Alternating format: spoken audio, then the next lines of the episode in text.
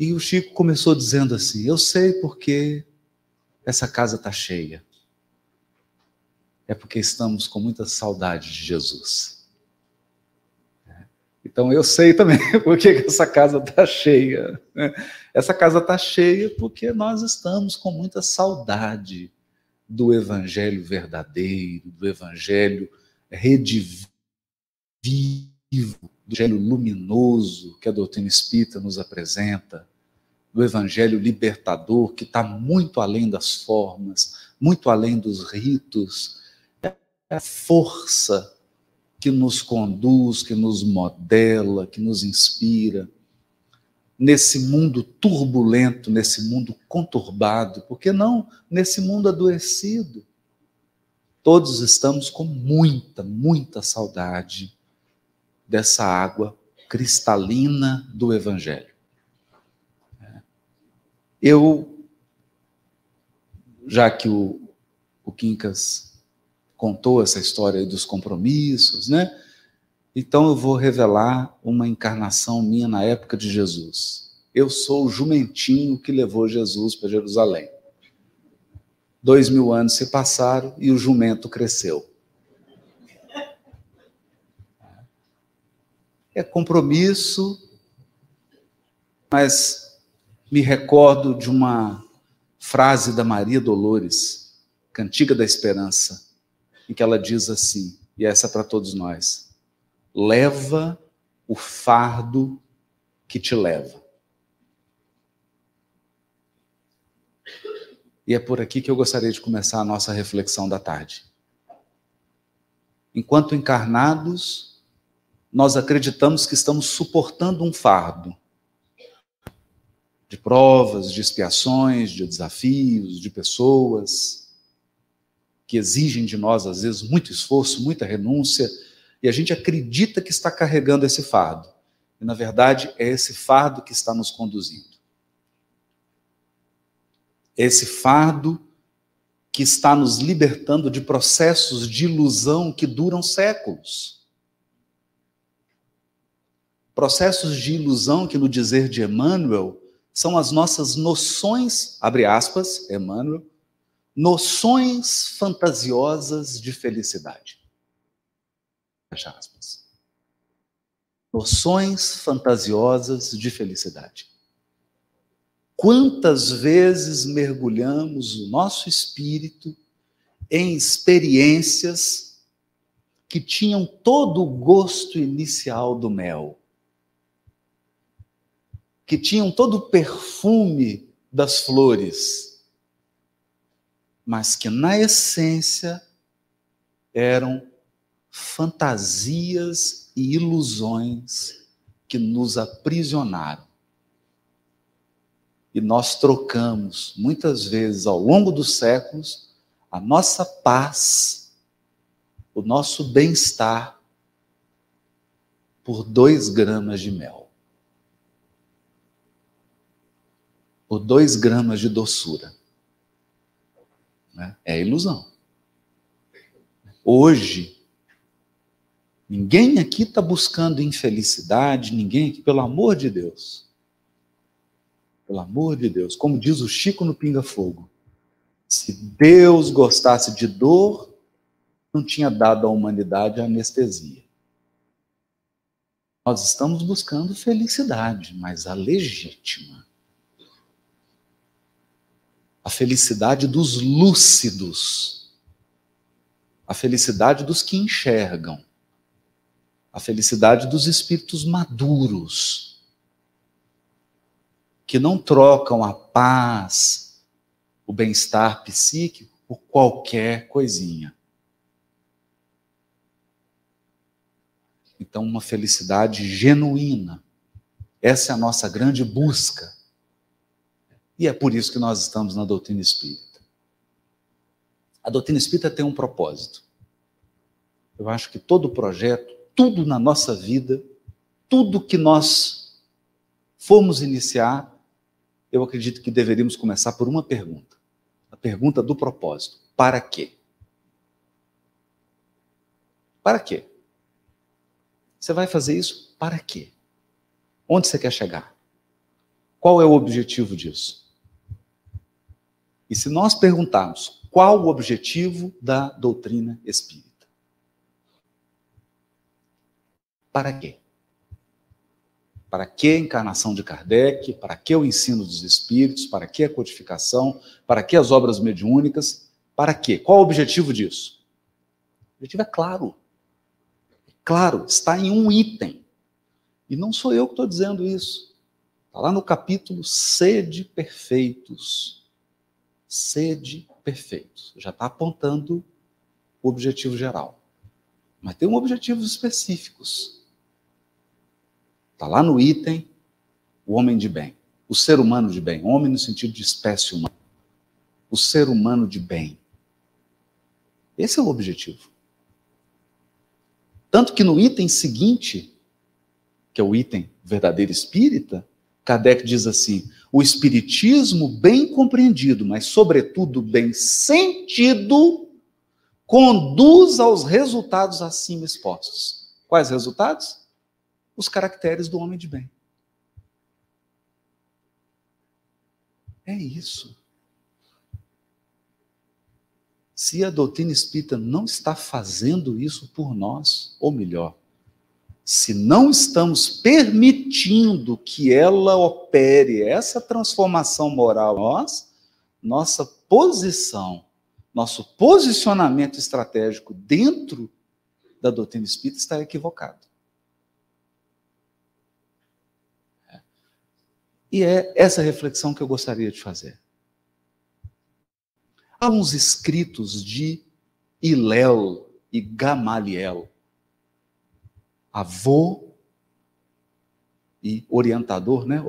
O avô e o Gamaliel, o orientador de Paulo de Tarso. Está no Talmud, é muito interessante. Dizem esses sábios do povo hebreu e quando Deus criou o mundo, o universo, ele se expandiu, ele irradiou. E nesse processo de irradiação divina, o universo se fez. Então imagine um deserto e de repente uma onda de verdura, de campos, de plantações, de flores que fossem se alastrando. Então, no momento em que Deus se expandiu, tudo se criou. Claro que eles tiram essa reflexão lá do primeiro capítulo de Gênesis. E a terra era sem forma e vazia, e o Espírito de Deus voava sobre a face do abismo. Um nada algo sem forma. Então Deus se expande. Mas o mais interessante vem aqui, agora. Depois que ele se expande, depois que ele cria, Deus contrai. Deus se recolhe. Por quê?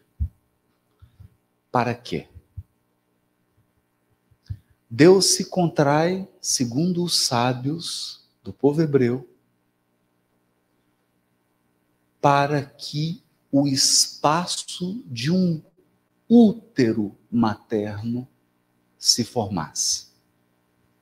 E nós pudéssemos ter a chance de ser nós mesmos. Eu vou explicar.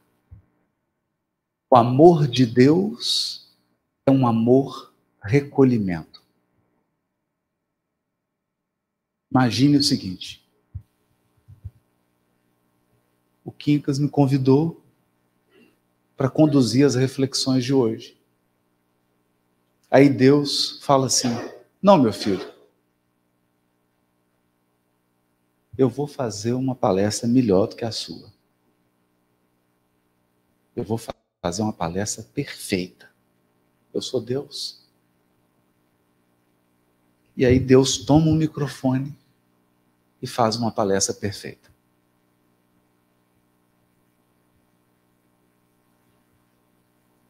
Agora imagine que Deus assumisse todas as atividades do universo. E porque ele é soberanamente justo, soberanamente bom, inteligência suprema e amor infinito, todas as tarefas seriam realizadas com a mais absoluta perfeição. Concordam? Tudo seria perfeito. E você faria o quê? Nada. Você ficaria assistindo. E a vida seria um espetáculo de perfeição de Deus. Um show de performance. Seria como assistir o Circo de Soleil. Uma grande concertista. Você ia ficar admirando. Nunca ia fazer nada. Então você nunca seria você. Não haveria espaço para você ser você. Não haveria espaço para você crescer. Não haveria espaço para você aprender. Então diz a sabedoria que Deus se recolheu. O amor de Deus é recolhimento. O amor de Deus é útero. É útero. Abre-se um espaço para a gente caber. Para a gente poder agir. Mas, veja, a partir do momento que Deus se recolheu e deixou o Haroldo fazer a palestra de hoje, adivinha, não será uma palestra perfeita.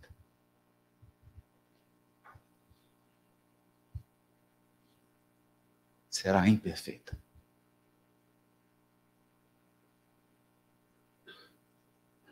Então, a distância entre o que você é e Deus se chama evolução.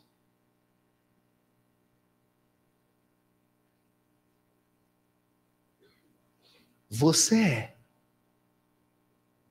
Você é único. Não tem uma criatura idêntica a você. Você é único. Mas você não é perfeito. Existe uma distância incomensurável. Existe uma distância infinita entre o seu ser e Deus. Você pode olhar para essa distância com pesar. Deus olha com alegria. Essa distância se chama evolução. Esse é o caminho. Esse é o caminho infinito da evolução.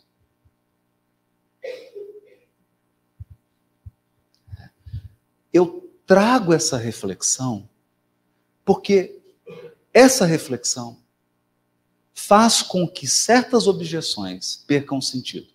Por exemplo, você dizer assim: mas eu não sou perfeito, como que eu vou fazer esse trabalho? Mas escuta, se Deus quisesse um trabalho perfeito, ele faria, não te chamaria você não. Quando ele quer fazer algo perfeito, ele faz. Se ele te chama para fazer, é porque ele quer te aperfeiçoar. Leva o fardo que te leva.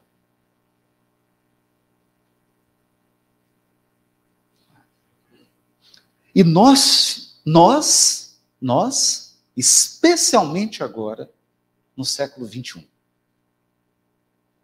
E aí há um, um elemento importante no adoecimento moral, espiritual, psíquico dos seres humanos. Nós intensificamos uma fantasia. A fantasia de que o universo é um fast food de que você vai ficar sentado e uma comida rápida vai ser trazida para você em cinco minutos. Uma solução rápida será trazida para você. que o seu destino será desenhado e vai vir assim colorido com arte final. Que você vai reencarnar e vai vir uma programação assim em detalhe, inclusive com vídeo explicativo e, que, e aquele código que é code. Não, não vem. Não vem. Então, nós construímos. Nós construímos. Há uma frase do Chico, eu separei para citar com toda precisão. Chico diz assim: Ninguém recolhe o bem sem conquistá-lo. Ninguém recebe o mal sem atraí-lo.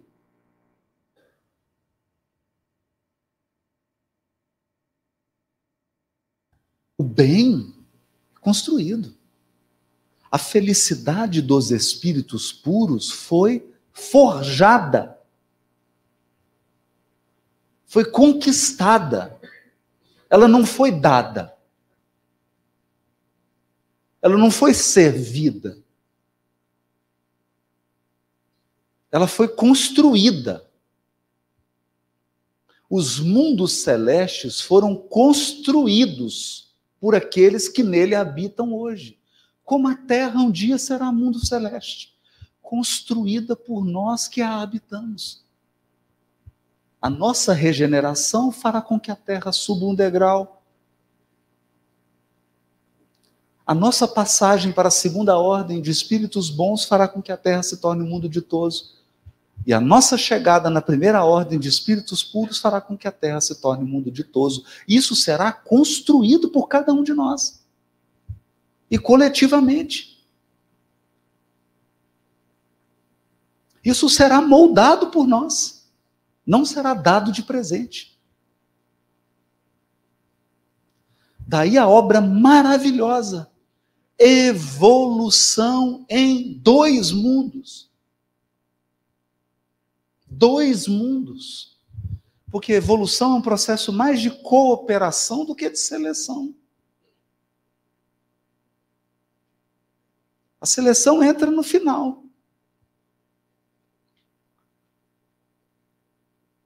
Hum? Da mesma maneira que a ceifa é só no final do processo do plantio.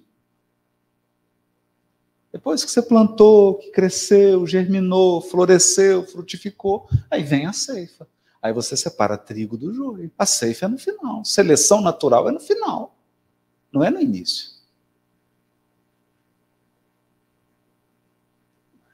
É preciso que a gente assuma essa responsabilidade. Há uma poesia do Adelino Fontoura, psicografada por Francisco Cândido Xavier, chamada Jornada. E os dois últimos versos são belíssimos, porque ele diz assim: Guardei por muito tempo a expressão dos gorilas, pondo mais fé nas mãos e mais luz nas pupilas, a lutar e a chorar, para então compreendê-las. Hoje, homem que sou pelo foro divino, vivo de corpo em corpo, a forjar o destino que me leve a transpor o clarão das estrelas. Então, agora eu, eu vou explicar, ou seja, eu vou atrapalhar. Assim, a pessoa vem e faz uma poesia, que poesia é síntese, né? aquela coisa linda. Aí você vai explicar a poesia, você vai atrapalhar. Aí a pessoa canta uma música linda e vem uma palestra para atrapalhar. É, é, é isso. Explicação foi feita para atrapalhar. Então deixa eu atrapalhar a poesia do Adelino. Lá em casa tem uma cachorrinha, a Tiffany. A Tiffany, eu acho que é a última encarnação dela como cachorrinho. Porque na próxima agora ela já vem como primata, assim, perto ali, ela já está próxima. Eu acho. Ela tem certeza. Ela tem certeza que já é humana. Né? Ela vai para casa dos meus sogros e tem uma vasilhinha, uma vasilhinha de metal, e ela fica cinco horas consecutivas arrastando essa vasilhinha pela casa. Né? Então, tem a vasilhinha e ela pega a patinha dela e bate a patinha. E, e tem hora que a vasilhinha entra nos lugares e ela não tem mão. Ela não tem mão.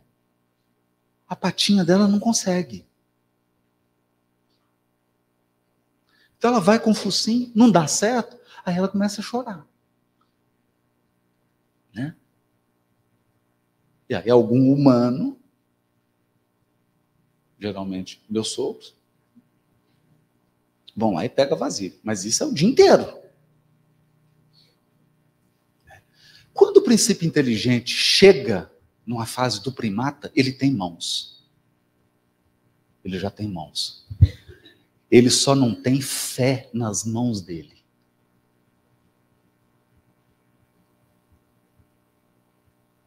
Então, parte da evolução será ele ter fé nas mãos.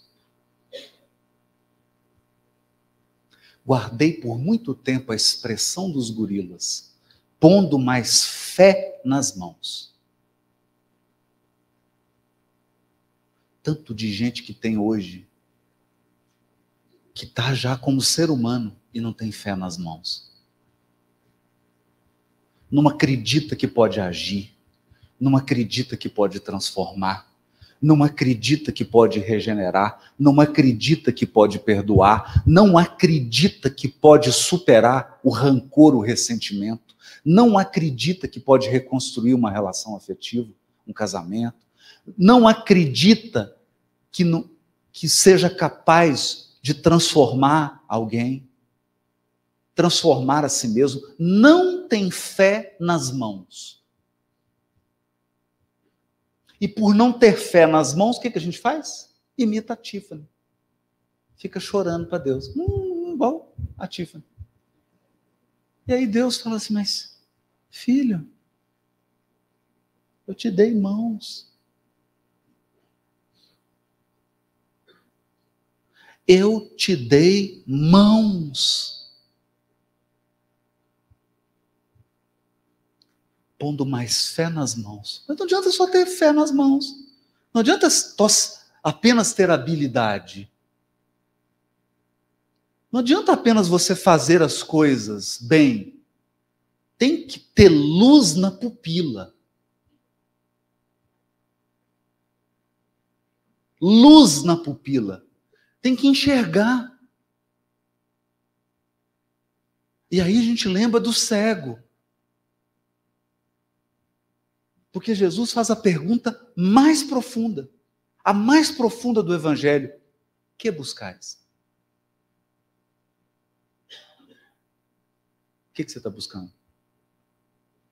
Que nós podemos traduzir essa pergunta de diversas formas. Por exemplo, qual que é o teu projeto de felicidade, meu filho?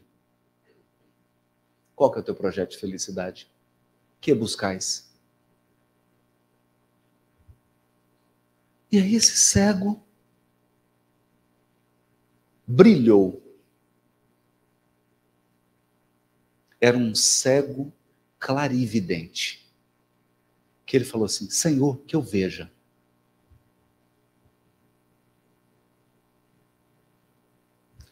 Se eu hoje, com 51, voltasse aos meus 17, com a quantidade de luz que eu tenho hoje nas pupilas, tudo seria diferente. Não precisava mexer em nada, não. Podia ser o mesmo plano reencarnatório, a mesma dificuldade. Não precisava tirar nada, nada, nada não precisava tirar um centímetro das dificuldades. Eu só queria voltar com o entendimento que eu tenho hoje aos 51. Só isso. Seria outra vida.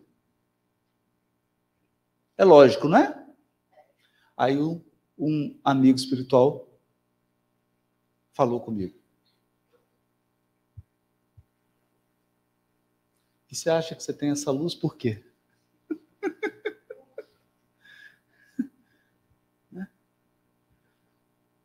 Porque você ficou lá igual a Tiffany. Toda hora a gente tenta pegar vasilhinha para você.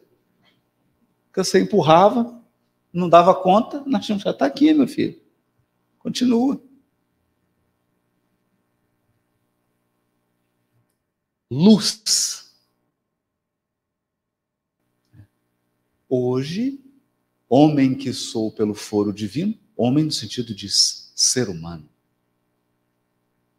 Porque Deus nos deu potências. Potências. Poderes. Poderes extraordinários. Eu vou citar algum deles. O poder de escolher. O poder de amar. O poder de aprender. O poder de aprender. São poderes. Poderes divinos que nos cabe exercitar.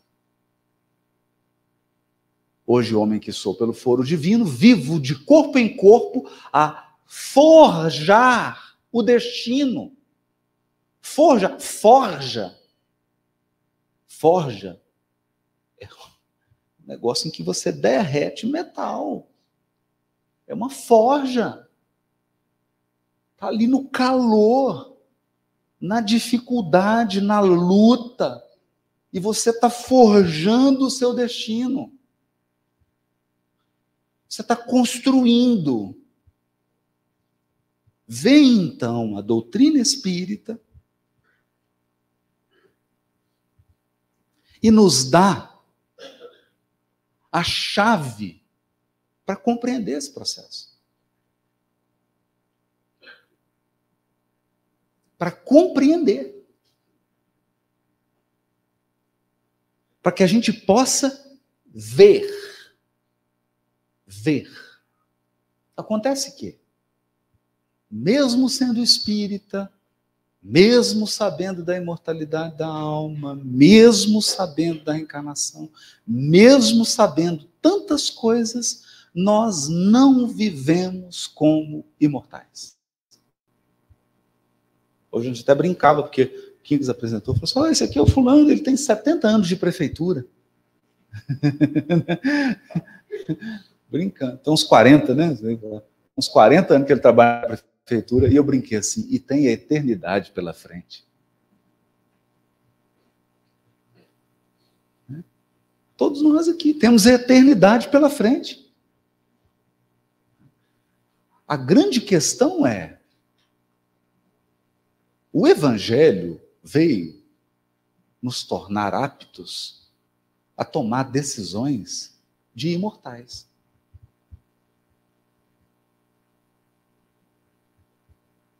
Tomar decisão que um imortal toma. E eu queria comentar um, algumas dessas decisões.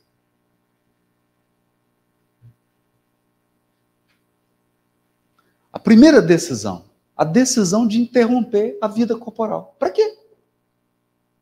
A vida não cessa. A morte, a morte é o jogo escuro das ilusões. A primeira ilusão, a primeira a ilusão que a morte tira de você, a ilusão de que você morre.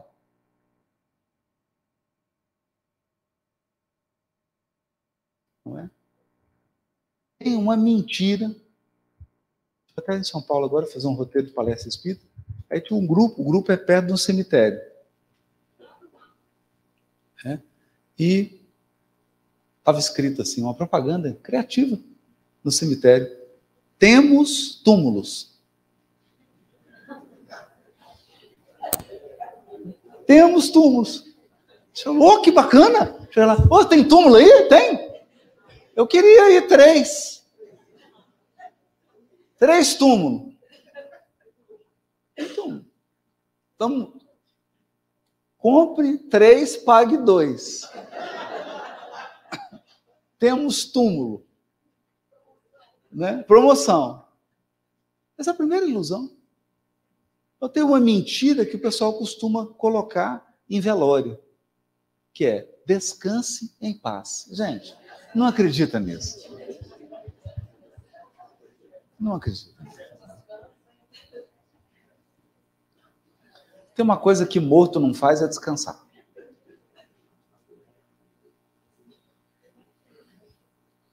Tem uma coisa que morto não faz é descansar.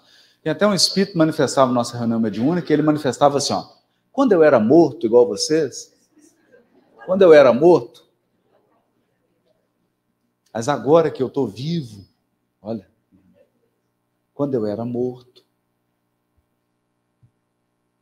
Então, tira esse negócio de descanse em paz. Descanse em paz, sabe o que é isso? É a festa quando você chegar espírito puro. E não confunda, que está lá na 114. O descanso dos espíritos puros é viajar as galáxias tutelando a evolução de outros seres.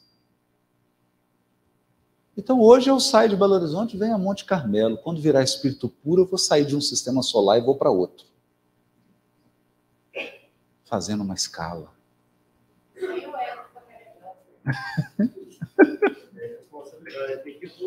né? Você vai passear de uma galáxia para outra, de um sistema para outro, tutelando seres, como você tutela o seu pet.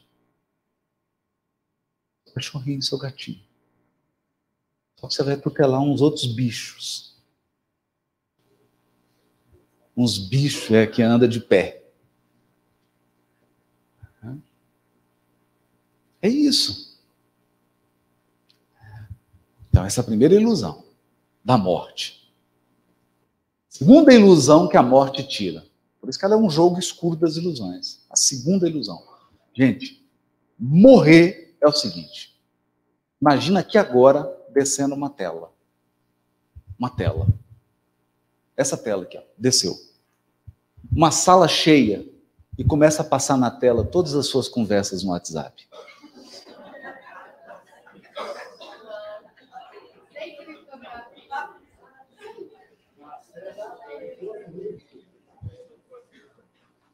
Isso é desencarnar. Por quê? Desencarnou, a tela é seu perispírito. Então, não adianta você mentir. Não tem jeito. Lembram da cena? Uma mulher aflita procura a segurança da colônia. Gente, ela estava tão aflita. Hora que o André Luiz viu aquilo, ele falou: põe para dentro. Coitadinha. Coitadinha. E o da segurança falou assim: não, não, não. Chamou o superior. O superior chegou, olhou. Mas, coitada.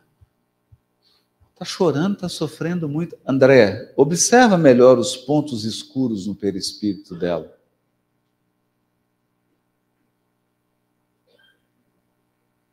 Então, no mundo espiritual, acabou as máscaras sociais.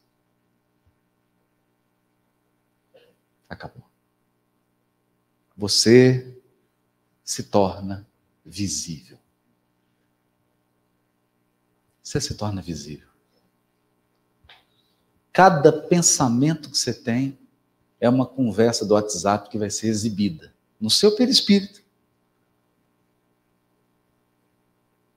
No seu perispírito. Cada sentimento, você se torna visível. É o país da verdade. É o mundo da verdade.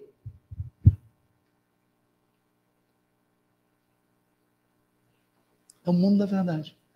Por isso que a gente pediu para esconder num corpo aqui.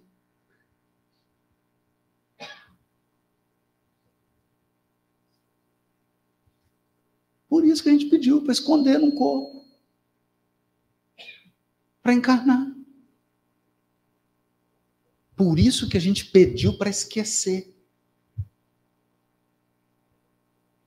Nós pedimos para esquecer e a bondade divina nos deu esquecimento, porque a bondade divina não quer ninguém caminhando de cabeça para baixo constrangido.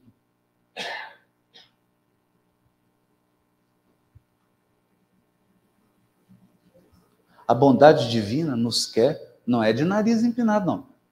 Tem um ano, 90 graus, tá? Não faz assim com o nariz, não. Nariz empinado, não. Mas também não faz assim, ó. É assim, ó. Ângulo reto.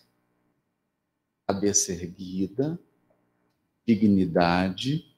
Você está reparando mal você está refazendo, você está redimindo. Hashtag partiu espírito puro. É isso. Esse é o objetivo. Por isso que você caminha de fronte erguida. Erguida. Caso você se lembrasse de tudo, você não ergueria a cabeça. Acredite, você não ergueria a cabeça. Sabe por quê? A gente se assusta com os boletos do mês. Não é? Chega em Início do mês é triste, não é? Vem os boletos todos. É tudo. E os boletos sempre vencem. Vem os boletos. Imagine você recebendo todos os boletos dos últimos três mil anos.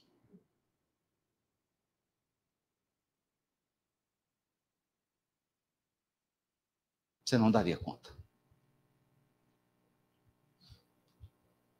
Você não daria conta se tivesse absoluta consciência de tudo que você ainda precisa reparar.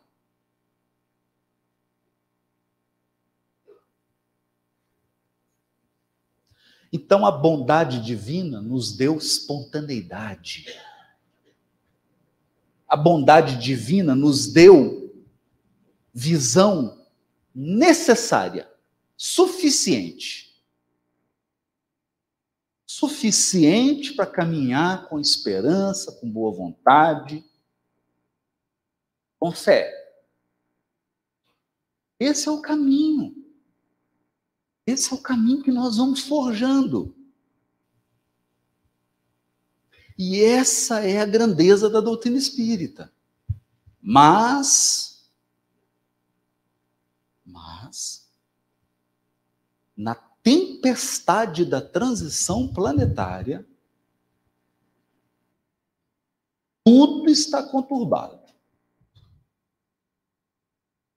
Tudo está conturbado.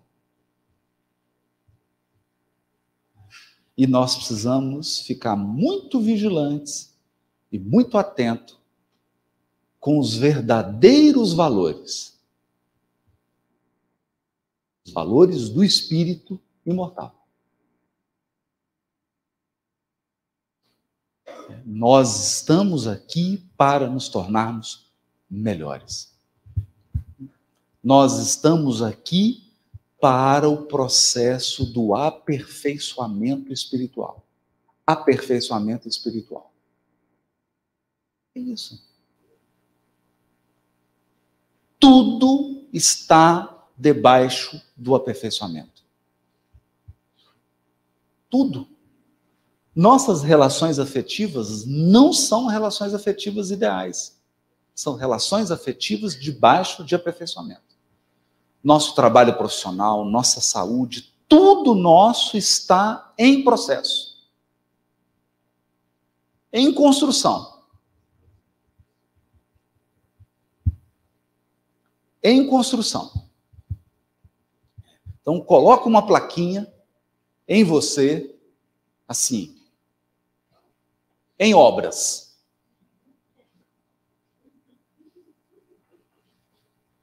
Não reclame, coopere. Pode colocar. Alguém vier. Ah, mas você. Em obras. Eu estou em obra. Não reclame, coopere. Nós estamos na, na construção. Os valores estão sendo forjados. Mas há algo especial aqui. Porque nós não caminhamos às cegas. Nós não estamos experimentando de olhos vendados. Não. Evolução não é um cassino. Evolução não é jogo de azar. Por quê? Porque nós temos um modelo.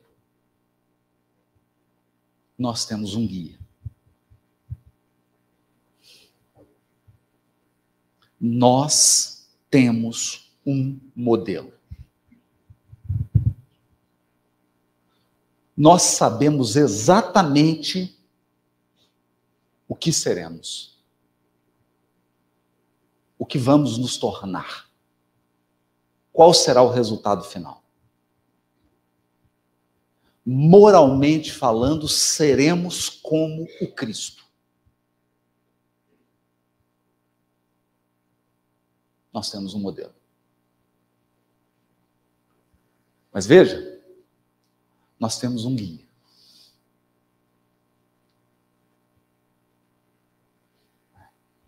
Porque o Cristo, além de ser o modelo, ele é aquele que conduz. Aquele que conduz.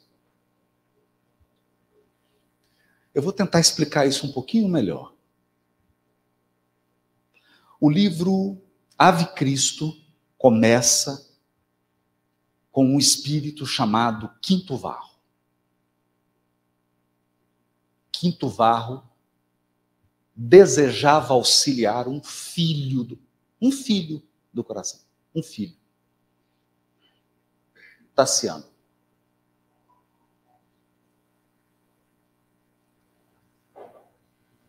Quinto Varro tivera na última encarnação uma experiência com Cristo. E muito exitosa. Participou ali do. Foi um daqueles discípulos, não apóstolos, discípulos, próximos ali, concluindo um processo longo de aperfeiçoamento. Então ele vai procurar o superior hierárquico dele, Clódio. Clódio era um espírito que gerenciava a evolução de alguns milhares de seres, incluindo Quinto Varro. Já pensou nisso? Você já pensou que você está num time de uns mil, dois mil espíritos e que tem alguém que é a pessoa que decide?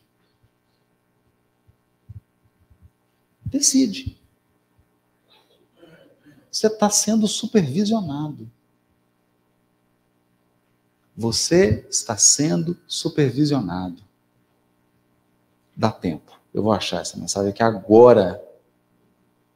Em nome de Jesus. Vamos ver se vocês têm fé mesmo.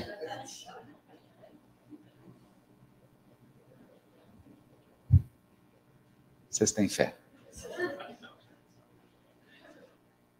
Obra pessoal.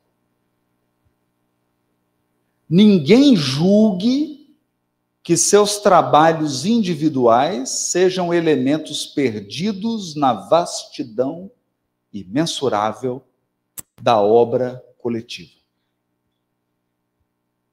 Tudo está sendo analisado pelas forças superiores que dominam a vida.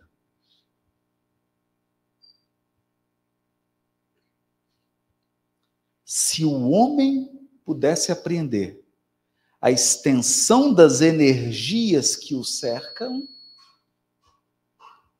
modificaria toda a atitude que não evidenciasse a verdade renovaria qualquer conceito que fugisse do bem. E aí ele termina assim: o planeta é oficina luminosa que jamais se encontrou acéfala. Não peças muita apreciação dos que te cercam. Eles também são identificados por olhos vigilantes. Você está querendo aprovação, aprovação da esposa? Você está querendo aprovação do teu marido? dos teus filhos, dos teus pais, eles também estão sendo vigiados. Você está querendo a aprovação de quem?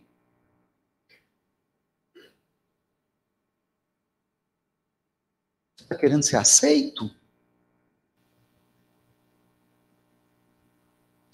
Você está mendigando compreensão?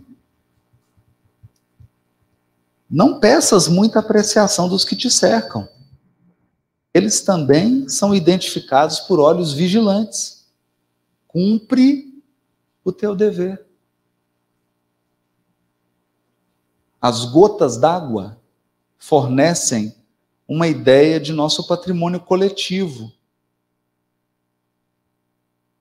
Mas não somos simples gotas d'água. Acabou com as frases de Instagram. Ah, eu sou uma gota d'água. Não, você não é gota d'água.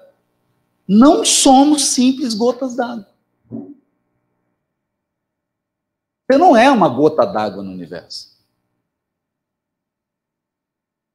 Somos filhos de Deus. Nossa tarefa pessoal se manif... e nossa tarefa pessoal se manifestará fatalmente na obra dele.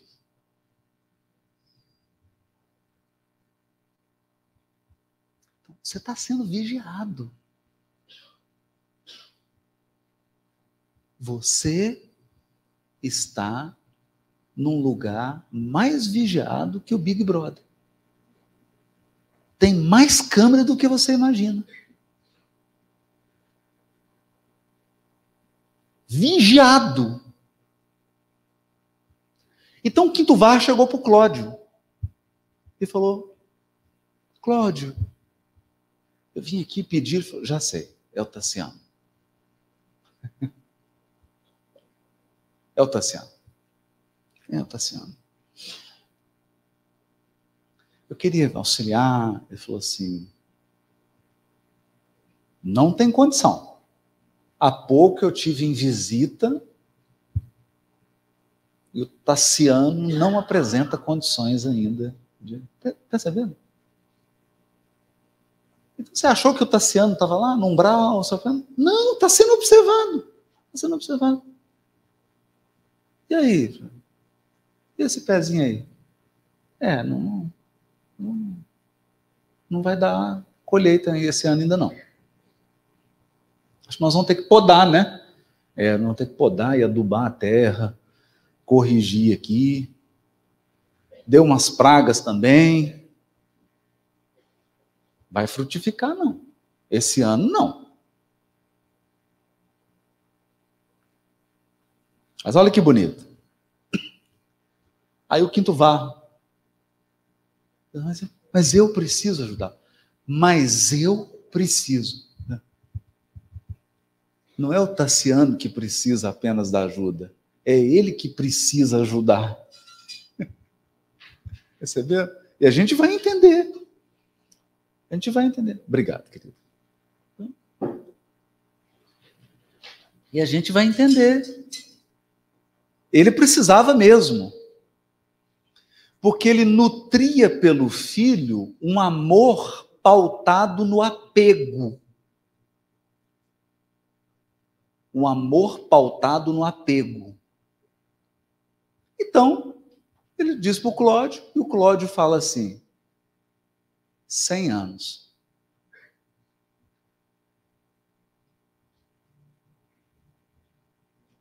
Cem anos. É o tempo que você tem na Terra para ajudar teu filho, para se aproximar do teu filho. E ele vem na primeira encarnação. Porque o livro vai descrever duas encarnações do quinto varro. Ele vem na primeira. Claro. Não teve jeito. Mas o Claude falou. O Claude falou. Você não vai colher. Essa plantação não vai dar café. Você não vai colher. Aí ele desencarna numa situação difícil, de apego. Aí o Cláudio recebe ele. Ele desencarna, inclusive, como mártir cristão, hein? Mas emocionalmente em desequilíbrio por causa do amor apegado. Tá vendo como é que a gente não evolui em todas as áreas? A gente fica com algumas lacunas. E aí o Cláudio fala: Que isso, meu filho? Varro, que isso? Antes de ser teu filho, Tassiano é filho de Deus. Corrija essa tua atitude. Ele tinha acabado de ser martirizado como cristão. Tomando puxão de orelha.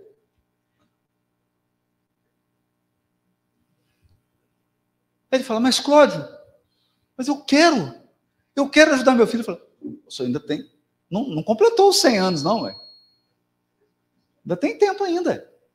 Eu te dei 100 anos, não, ainda tem tempo. Tem um pouquinho de tempo. Mas é o seguinte, vá. Agora é a hora da poda. Até agora, Tassiano tem recebido as oportunidades, tem recebido os investimentos. Agora, Tassiano conhecerá as dores e as lágrimas. Tem certeza que você quer vir junto com ele? É poda. Agora é dor. Ele fala: Eu vou. Eu quero pelo menos estar do lado dele enquanto ele estiver chorando. Aí é bonito, né? É bonito. E vem mesmo. Vem e equilibra. Vem porque ele consegue dar uma, uma ajudinha, né? Deu ali um passo. E ele se equilibrou. E acabou os 100 anos. E voltou E aí você tem que conversar com o seu supervisor. E agora? E agora? Eu volto para Monte Carmelo? E agora? Para onde eu vou? E agora o que me aguarda? E aí a nossa supervisão espiritual vai dizer: possibilidades. Olha, seus recursos são esses, esses e esses, suas possibilidades são essas e essas e essas. Isso aqui está vedado a você. Por hora.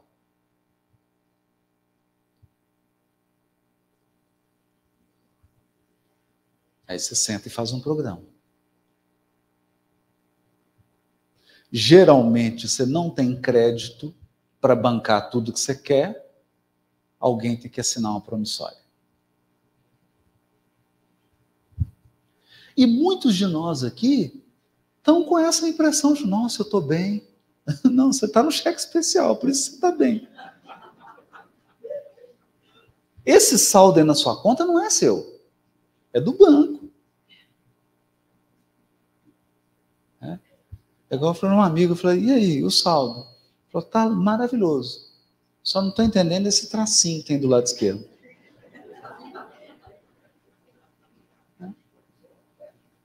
Então, muitos de nós estamos bem porque você está no cheque especial. Você está avalizado. Alguém assinou a fiança. Como André Luiz. André Luiz estava em nosso lar, afiançado pela mãe. Até que ele deu testemunho. Aí ele se tornou cidadão. Saiu da fiança. Aí virou locatário. Locatário. Não é proprietário, não.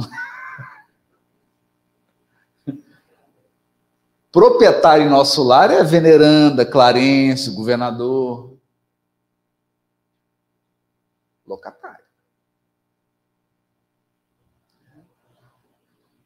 Qual que é o sentido dessas palavras? Nos desanimar? Não, nos dá o senso da bênção. O senso da gratidão. O senso da oportunidade já que eu estou aqui, me dá voo sem escala. Não é? Já sai de Monte Carmelo, amanhã estou em Natal no Congresso da Federação Espírita. Manda aí, vamos, pelo amor de Deus, enquanto está com saúde, manda as provas. Andar enquanto tem luz. É o senso da oportunidade. Está aqui, aproveita para amar. Está aqui, aproveita para aprender o máximo que você puder. Está aqui, aproveita para florescer, florescer. Florescer, desenvolver seus talentos, seus dons, suas habilidades. Aproveita.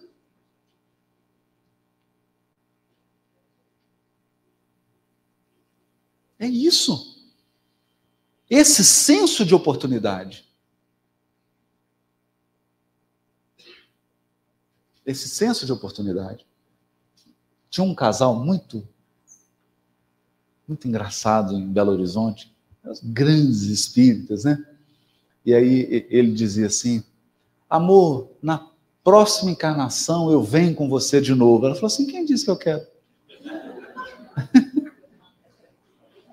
Quem disse que eu quero? Então a gente planeja tanta coisa, a gente porque a gente acredita que as atuais circunstâncias vão se perpetuar.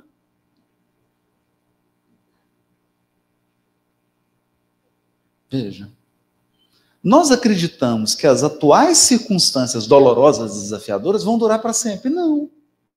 Mas a gente acredita também que as atuais circunstâncias favoráveis vão se perpetuar. Não. Não vão.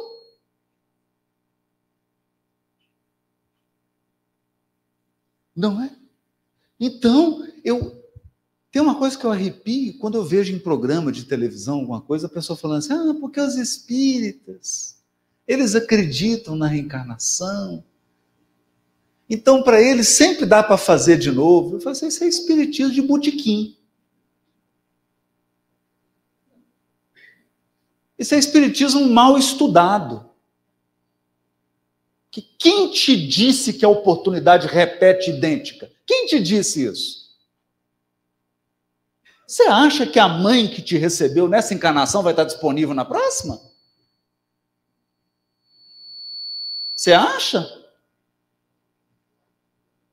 Você acha que todos os espíritos que colaboraram para você chegar onde você está hoje vão estar disponíveis por você? Oh, eu parei minha evolução para cuidar da sua. O que, que você quer? Mentalidade de fast food. A gente acha que evolução é McDonald's. Você chega lá e fala: Ah, eu quero a minha mãe de novo. Meu pai também. E, aquele professor, aquela professora. Eu quero também aqueles amigos. Aí o Espírito fala assim: Todo mundo foi, só você que ficou, meu filho. Todo mundo e você ficou. E eles não têm autorização para voltar atrás.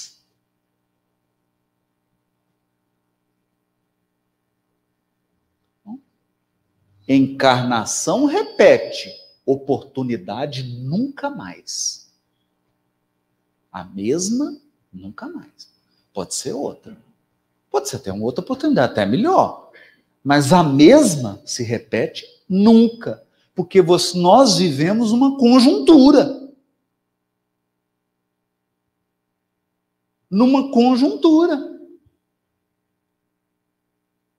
Nós estamos aqui hoje em Monte Carmelo. Você não sabe o que vai acontecer. Os velosos já estão brigando para quem vai desencarnar primeiro. Presenciei isso lá. Eles ficam brigando um com o outro. Não, eu vou. Não, você vai. Eu vou. Não é? Aí eu lembrei do Jerônimo Mendonça. Se fosse um homem de bem.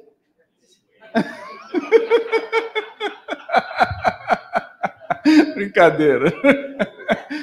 Não é? Perceberam? Então, vamos.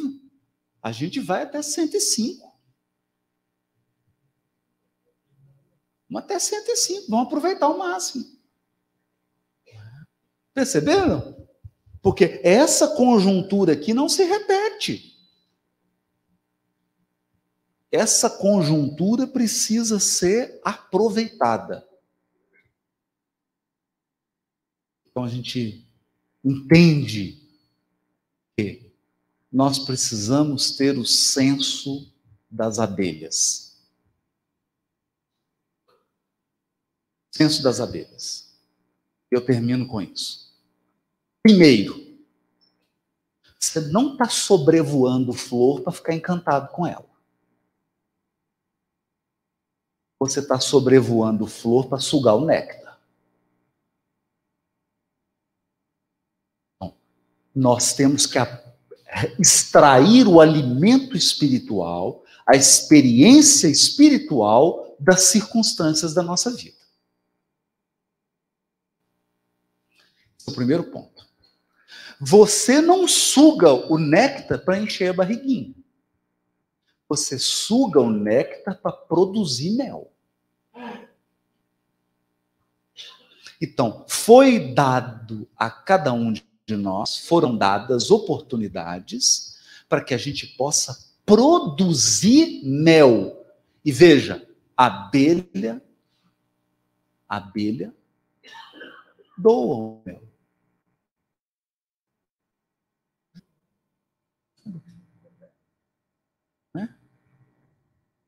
Disponibiliza ali.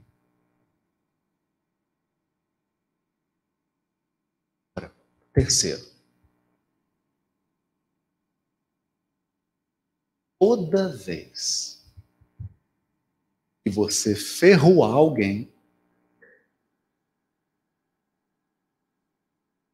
sabe quando você dá aquela ferroada com raiva, com gosto, com convicção? Você morre.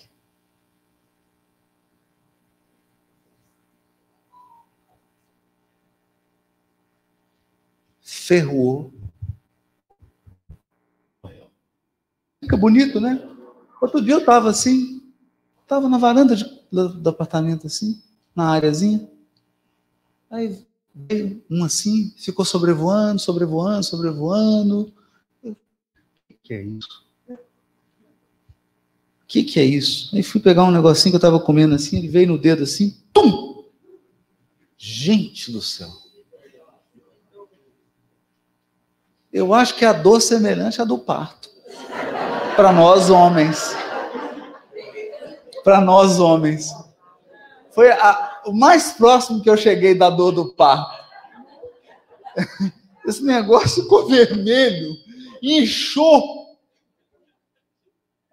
e eu peguei aquele ferrãozinho, negócio pequenininho. Peguei assim, ó, a minha unha, né, de violão. Peguei, tirei. Gente, esse negócio doeu três dias. Mas ela morreu. Caiu morto. Aí eu fui estudar. Ferroou, morreu. Se você ferroar, está morto. Porque o ressentimento, a mágoa e o ódio vão te matar. Vão te matar. começa, começa você ficar amargo. Você vai ficando amargo, a pessoa amarga. Amarga. Né? Fulano fez isso comigo. Fulano, olha o que que fez. Olha o que que eu perdi. Olha o que eu perdi. E é o seguinte, está jorrando bênçãos na sua vida, porque depois que você perdeu aquilo, Deus está jorrando bênçãos novas, e você está lá, você está lamúria, lamúria, reclamação sem fim. Várias bênçãos na sua vida, e você reclamando e reclamando, vai ficando amargo, ressentido, magoado. Daqui a pouco você está uma pessoa sombria, sombria, sombria, cheia de ódio, de desejo de vingança. Você não tem o problema do ressentimento é que ele mata a sua gratidão. Você não tem gratidão por mais nada. Nada. Deus coloca pessoas novas na sua vida, Deus coloca pessoas que te amam de verdade, Deus coloca pessoas, você recebe às vezes de volta o que você perdeu e está lá você sombrio, amargo, morrendo, degustando veneno. Tudo pelo prazer de dar uma ferroada em quem te prejudicou.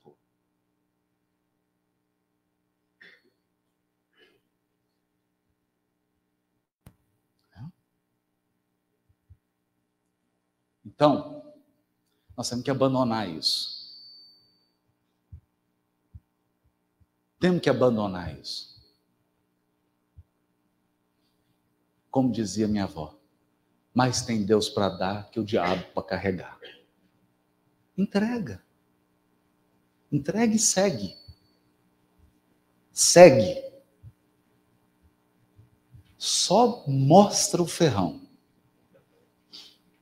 Mas não ferrou ninguém. Só mostra para ninguém esquecer que você é abelha. Mas não ferrou ninguém. Ferroou, morreu. Você não nasceu para ferroar. Você nasceu para sugar néctar e produzir mel. Muito obrigado. Uma tarde maravilhosa para todos.